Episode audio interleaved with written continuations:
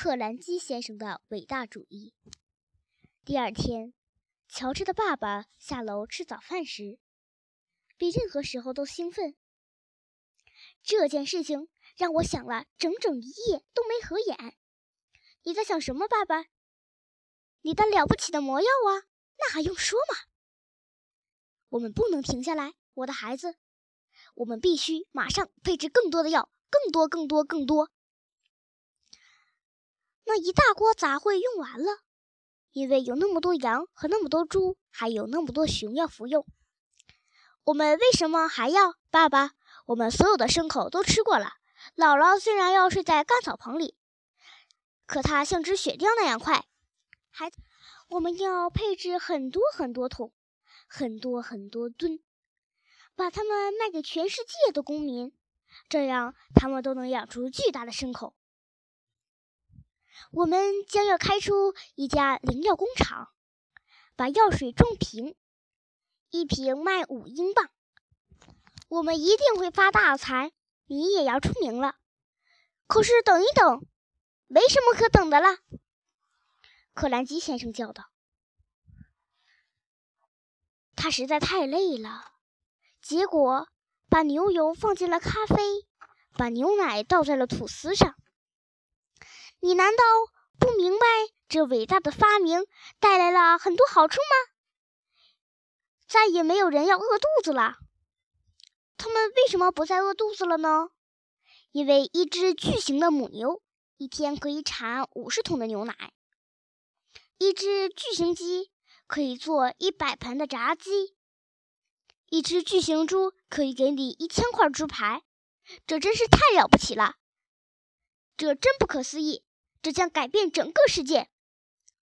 可是，等一等，乔治又说：“别老是说等一等，一分钟也不能再等。”冷静下来，我亲爱的克兰基太太从桌子另一头说：“不要把果酱放在玉米花里。”去他的玉米花吧！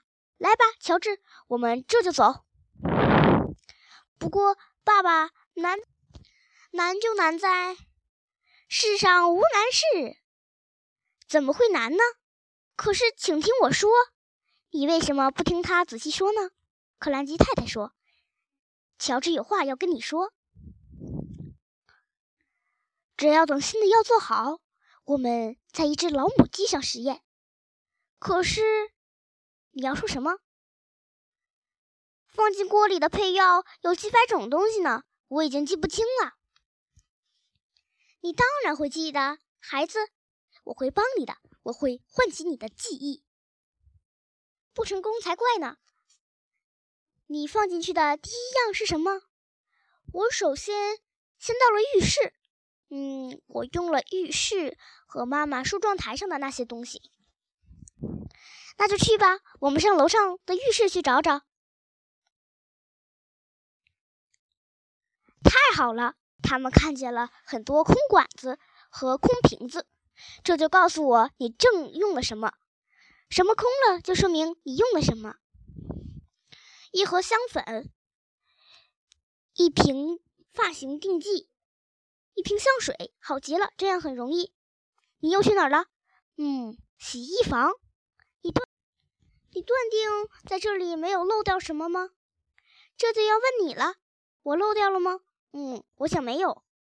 他们又奔向了洗衣房。我的天哪！你用了多少乱七八糟的东西？怪不得他们这么神。就这些吗？好像还不止这些。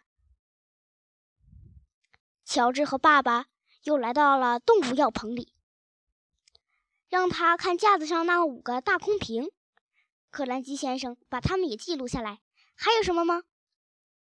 乔治又想了想。好像不记得有什么东西了。